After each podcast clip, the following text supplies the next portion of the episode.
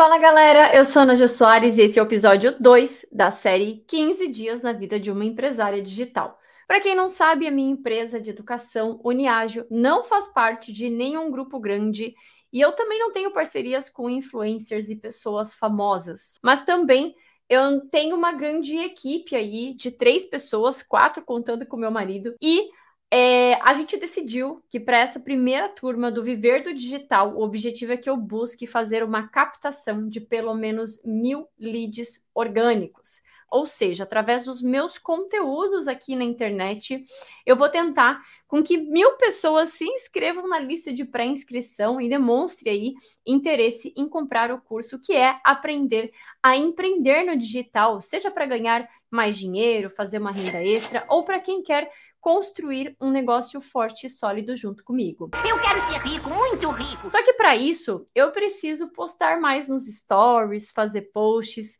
e eu não sei se você sabe, mas eu sou meio offline, low profile que diz, né? Ou seja, eu não tenho aquele perfil no, na internet que faz da vida um Big Brother.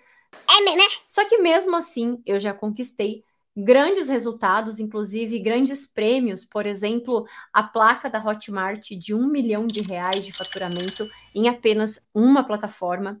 E na verdade, esse foi só o faturamento aí do primeiro ano quando eu abri a Uniágio. Então a gente já fez muito mais do que isso. Ao todo, né, até o momento são 8,5 milhões faturados.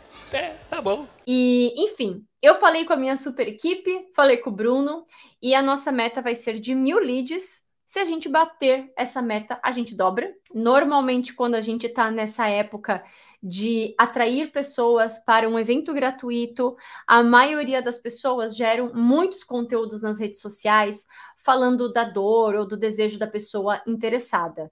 E aí é onde as pessoas que vendem curso, elas mostram a vida delas acordando às 5 da manhã, todos os dias, todo mundo bem arrumado, de maquiagem. Eu acho que você já até identifica um padrão aí das pessoas que você segue, que você só consegue ter essa vida de liberdade se você estudar muito e acordar de madrugada. Eu não ouvi o que eu ouvi, ouvi?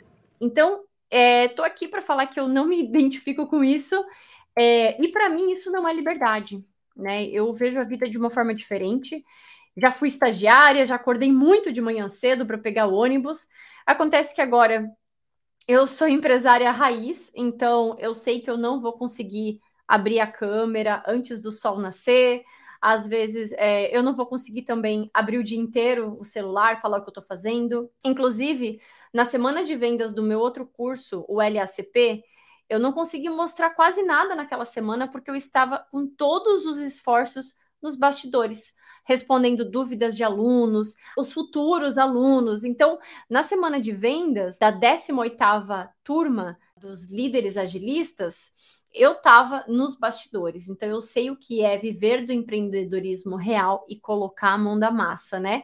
Fora que eu só gosto de acordar cedo, de madrugada, se for para fazer alguma viagem, é, se não for por isso, me esquece.